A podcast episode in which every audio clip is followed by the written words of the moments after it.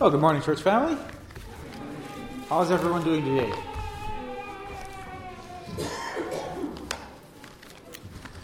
Well, it's another nice winter's day.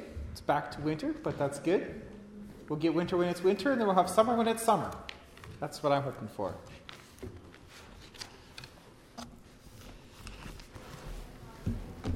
Well, today I would like to talk to you about something that's probably somewhat familiar to all of you, but I'd like to expound upon it a little bit and hopefully give it a little bit of different perspective, maybe give you something new to think about.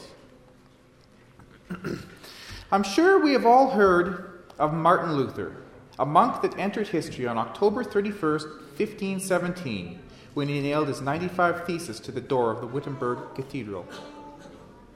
With this act, he started the wheels of the Protestant Reformation turning.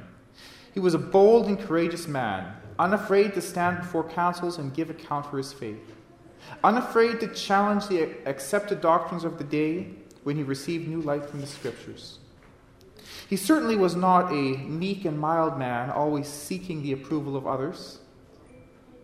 When the Pope sent him a document in December of 1520, the famous papal bull, calling him to recant and repent of his new doctrines, these doctrines on justification by faith, doctrines against the sale of indulgences. When he was called to recant, repent, and return to the old ways, what did he do? Did he concede and say, okay, I don't want to cause a stir here, I will repent? Did he write a polite letter in return explaining why he could not and would not?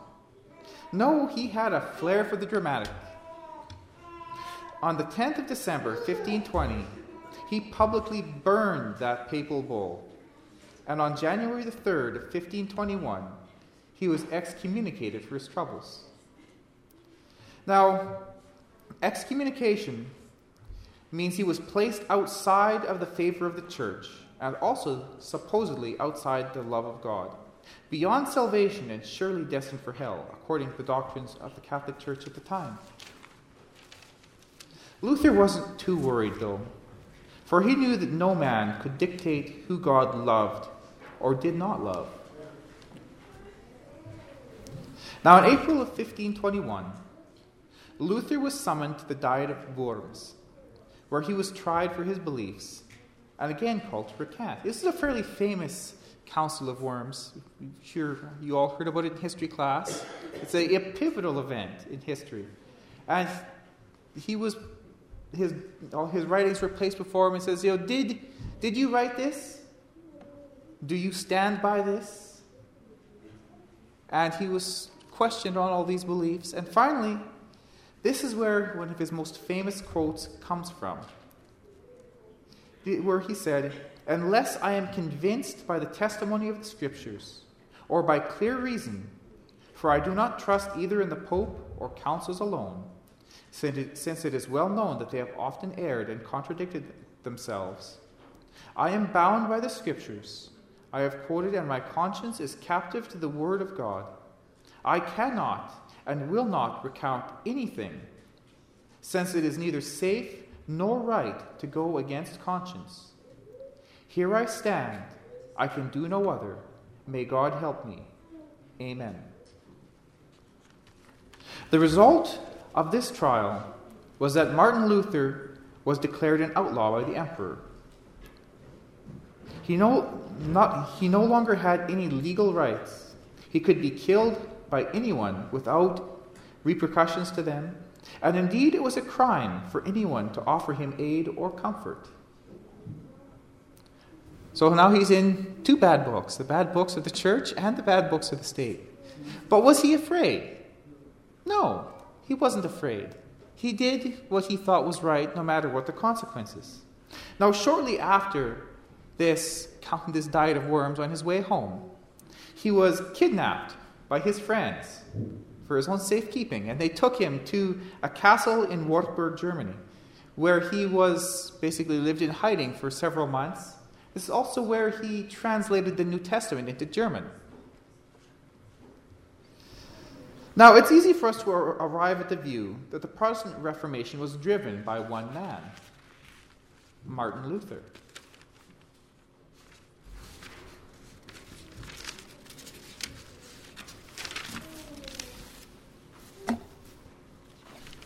And I disorganized my papers along the way. Where's page three? There it is. While, while Luther was certainly a key player, he was not the only one that was involved in the Protestant Reformation. There were many other people involved. And Luther had help. Now, I want to draw your attention to one man in particular, a man that you may or may not have heard of before but was very important in the way the Reformation took shape. His name was Philip Melanchthon, a very close friend of Martin Luther, a scholar.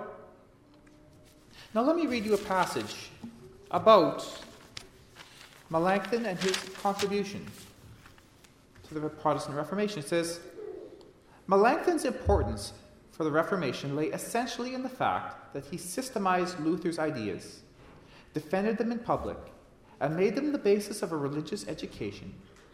These two figures, by complementing each other, could, have, could be said to have harmoniously achieved the results of the Reformation. Melanchthon was impelled by Luther's work for the Reformation. His own inclinations would have kept him a student. Without Luther's influence, Melanchthon would have become a second Erasmus although his heart was filled with a deep religious interest in the Reformation. While Luther scattered the sparks among the people, Melanchthon, by his humanistic studies, won the sympathy, the sympathy of educated people and scholars for the Reformation. Besides Luther's strength of faith, Melanchthon's many sidedness and calmness, as well as his temperance and love of peace, he, he had a share in the success of the movement. Both were aware of their mutual position, and they thought of it as a design necessity of their common calling. Melanchthon wrote in 1520 I would rather die than be separated from Luther, whom he afterward compared to Elijah, and called the, ma- called the man full of the Holy Ghost. In spite of the strength, the strained relations between them in the last years of Luther's life, Melanchthon exclaimed at Luther's death Dead is the horseman and chariot of Israel, who ruled the church in this last age of the world. On the other hand, Luther wrote of Melanchthon in the preface to Melanchthon's commentary on the Galatians in 1529 I had to fight with rabble and devils, for which reason my books are very warlike.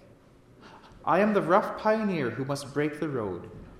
But Master Philip, comes along softly and gently, sows and waters heartily, since God has richly endowed him with gifts.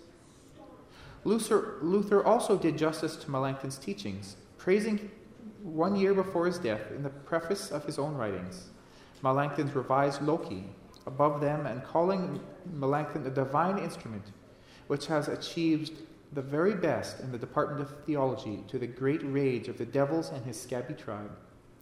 It is remarkable that Luther, who vehemently attacked men like Erasmus and Bucer, when he thought the truth was at stake, never spoke directly against Melanchthon, and even during his melancholy, melancholy last years, conquered his temper. Have you ever heard of this man, Melanchthon, before? I hadn't really come across him before either, but there's more to that story. As you can see, while Luther was this bold, fiery man going out before the people. Melanchthon was a much quieter man. But through their varied strengths, they formed a much more powerful relationship, a more, they achieved something greater than they could have achieved by themselves. Now, let me read you another passage, this time from the book Spiritual Gifts by E.G. White. I saw that Luther was ardent and zealous, fearless and bold in reproving sin and advocating the truth. He cared not for wicked men and devils. He knew that he had one who was mightier than them all. Luther possessed fire, zeal, courage, and boldness, and at times might go too far. But God raised up Melanchthon, who was just the opposite in character to aid Luther and carry on the work of Reformation. Melanchthon was timid, fearful, cautious, and possessed great patience. He was greatly beloved of God. His knowledge was great in the Scriptures, and his judgment and wisdom was excellent. His love for the cause of God was equal to Luther's. Their hearts the Lord knit together. They were friends which were never to be separated. Luther was a great help to Melanchthon, and when he was in danger of being fearful and slow, and Melanchthon, and Melanchthon was also a great help to Luther to keep him from moving too fast. Melanchthon's far seeing cautiousness often averted trouble which have come upon the cause if the work had been left alone to Luther. And the work would often have failed in, in being pushed forward if it had been left to Melanchthon alone. It was shown, I was shown the wisdom of God in choosing these two men of different characters to carry on the work of Reformation. I was then carried back to the days of the apostles and saw that God chose his companions an ardent and zealous Peter and a mild, patient, meek John. Sometimes Peter was impetuous, and the beloved disciple often checked Peter when his zeal and ardor led him too far. But it did not reform him. But after Peter had denied his Lord and repented and was converted, all he needed was a mild caution from John to check his ardor and zeal. The cause of Christ would have often suffered had it been left alone to John. Peter's zeal was needed. His boldness and energy often delivered them from difficulty and silenced their enemies. John was winning. He gained many to the cause of Christ by his patient forbearance and deep devotedness. Balance. How we've seen in the past how God has used complete opposite people to accomplish something bigger than themselves. He talks about how Luther was not afraid to scare to stare death in its face and stand boldly before judges, kings, and take whatever consequence might come his way.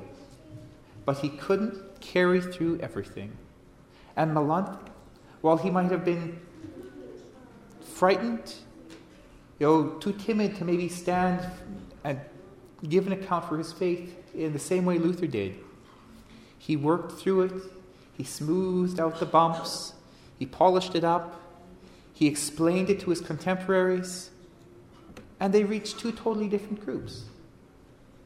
One balanced the other. They were both incredibly necessary, but for different reasons.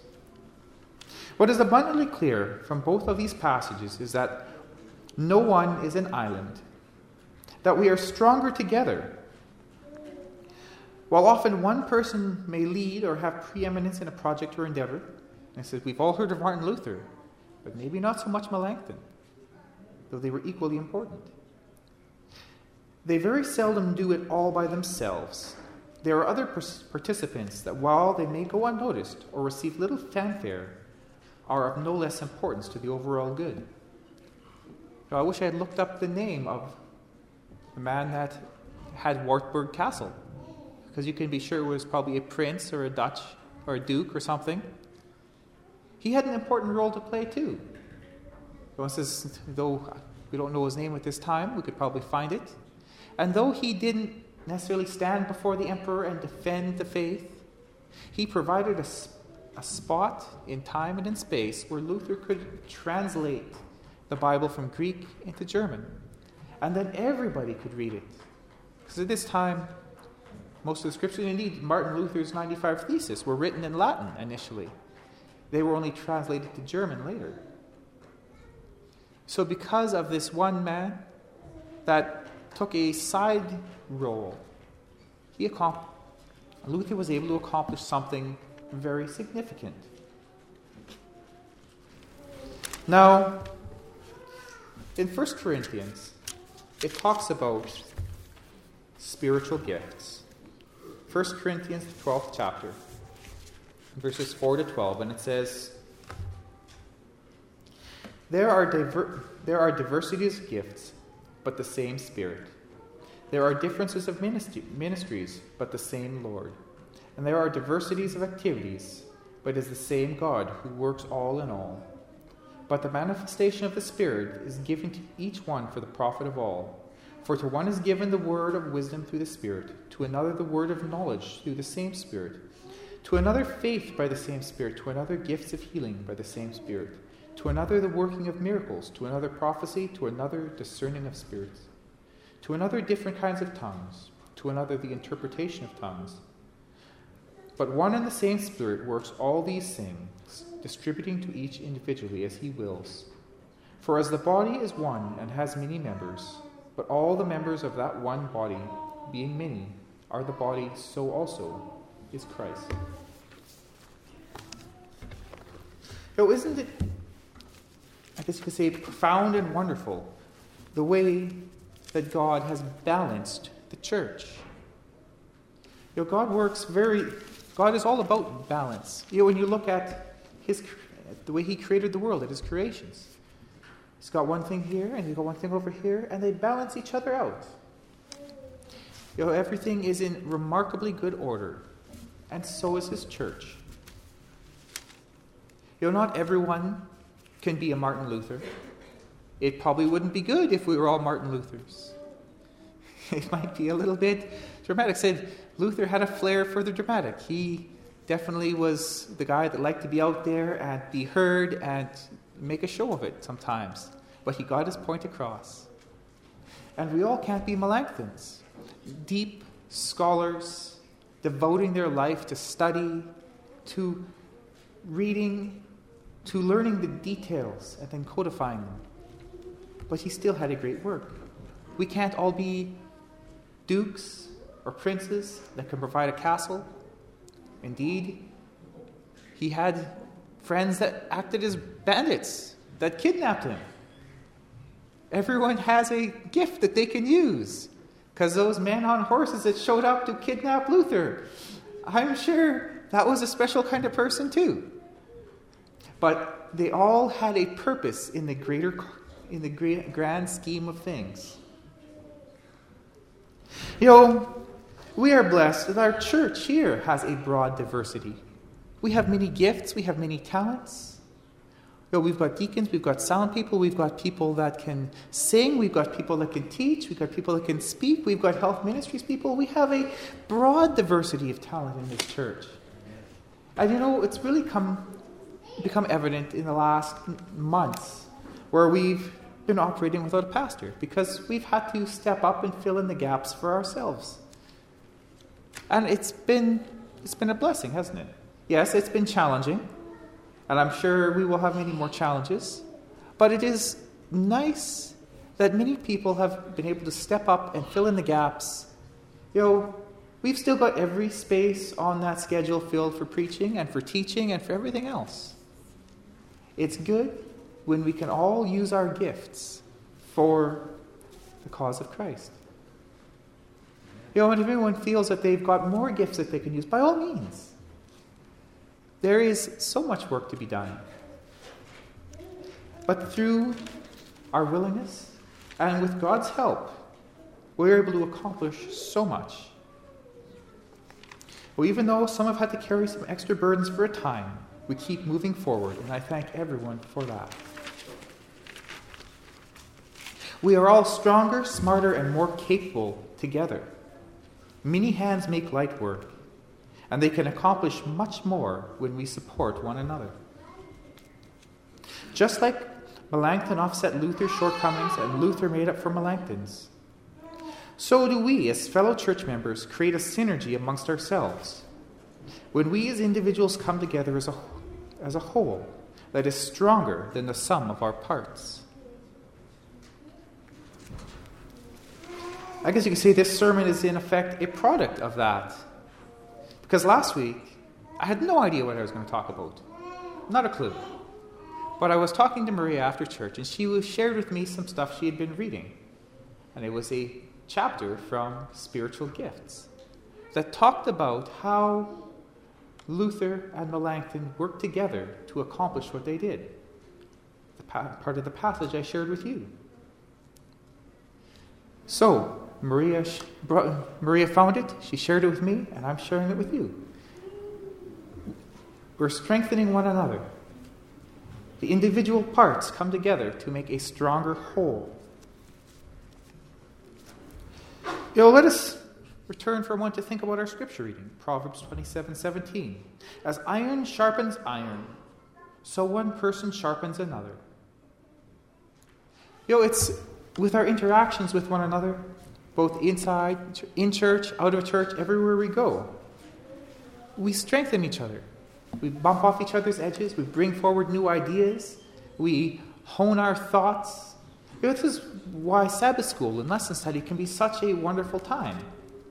Because it allows us to take some information and throw it out there and stir it around, and maybe someone else has something that we don't think of. Someone sees it differently than we do. Someone has read something that we are unaware of. And because of this interaction, of this bumping together, we become stronger as a whole. Now, I believe this is one of the reasons we are told to, not, to never neglect to gather together from one week to another. So we will have opportunity to support one another, to strengthen one another, to build up the body of Christ. You know, how many people out there are lonely or, or lacking in, in what they experience because they don't interact with one another? Oh, you hear it often, over and over again. We live in a lonely, lonely age because people are not sharpening one another. They're busy doing their own thing or they're interacting superficially online. They don't have the time to go and spend in this individual relationship with one another. You know, I think this is one of the great strengths of the church that we have this opportunity to interact with one another to spend time, to strengthen one another, to hear each other's problems, to hear each other's challenges, and say, you know what? I experienced something like that once. And, you know, God got me through that. Or, did you read this? I want to share a verse with you. It can, or I will pray with you. Or even sometimes it is just enough to have someone hear your voice you know, just listening. You know, that's one thing we learned in school.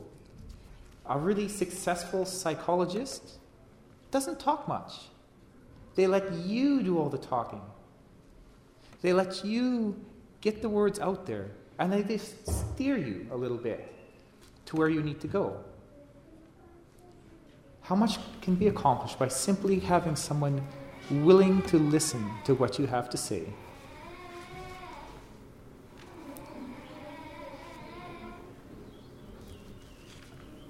So, in closing, I would like to leave you with one last thought. Turn with me to the book of Ecclesiastes. Ecclesiastes, the fourth chapter, verses 9 to 12. And the heading is The Value of a Friend. Two are better than one, because they have a good reward for their labor. For if they fall, one will lift up his companion. But woe to him who is alone when he falls, for he has no one to help him up. Again, if two lie down together, they will keep warm. But how can one be warm alone? Though one may be overpowered by another, two can withstand him, and a threefold cord is not quickly broken.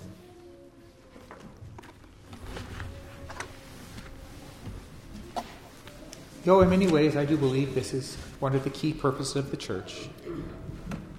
Yes, it is when we were set forth to spread the gospel, to teach and to preach and to go into all the world.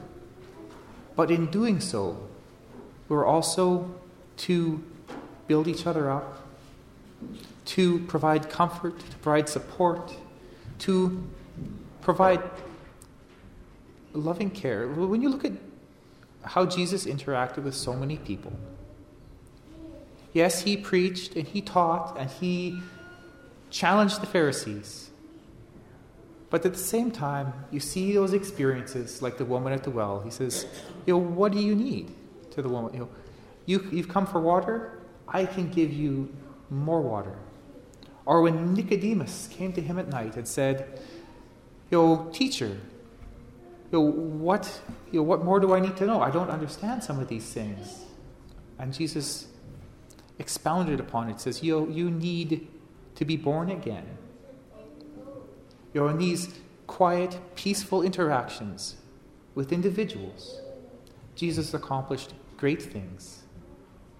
Just as great as he did through public evangelism to thousands of people. So, like I say, this is, I believe, one of the great purposes of the church to be there for one another, to be friends, and to be Christians. May we always provide balance to one another. Where one is strong and another is weak, may we make up the gap. Where one may speak, another may be very good at personal interaction. And one may be an expert in health, and another an expert in something else. But we all come together for the greater good. May the Lord always keep this in our mind. Heavenly Father, Lord, we thank you that you have called us all to be the body of Christ. Lord, all us as separate pieces, individual members, have been brought together into a whole that is worth more than the sum of its parts. For, Lord, as we are able to strengthen one another, to support one another, to build on each other's momentum, Lord, we can create something that is far greater. Lord, we ask that you will work on our hearts, that we will learn to be a stronger body, that we will grow more closely together. I know we have made a lot of progress over the years, but help us to continue to grow in strength. For Lord, it is our desire to move forward for your good. For you are the reason about all of this. You have called us each unto ourselves. Lord, you have drawn us each to you. Lord, help us to go out and to draw others to you as well. For as we have been blessed, let us bless others. For we know there are many out there that are in need of you or in search of you, and they only just need a bit of direction. Lord, we also ask at this time that you will dismiss us with your blessing, that you will keep your hand upon us, that you will keep us safe, that you will direct us down the paths that we should go and that you will teach us what we need to learn, no matter how difficult it may be at times. Lord, we ask that you'll also bring us back again next week to worship you here, that we may continue to strengthen one another. In Jesus' holy name I pray. Amen.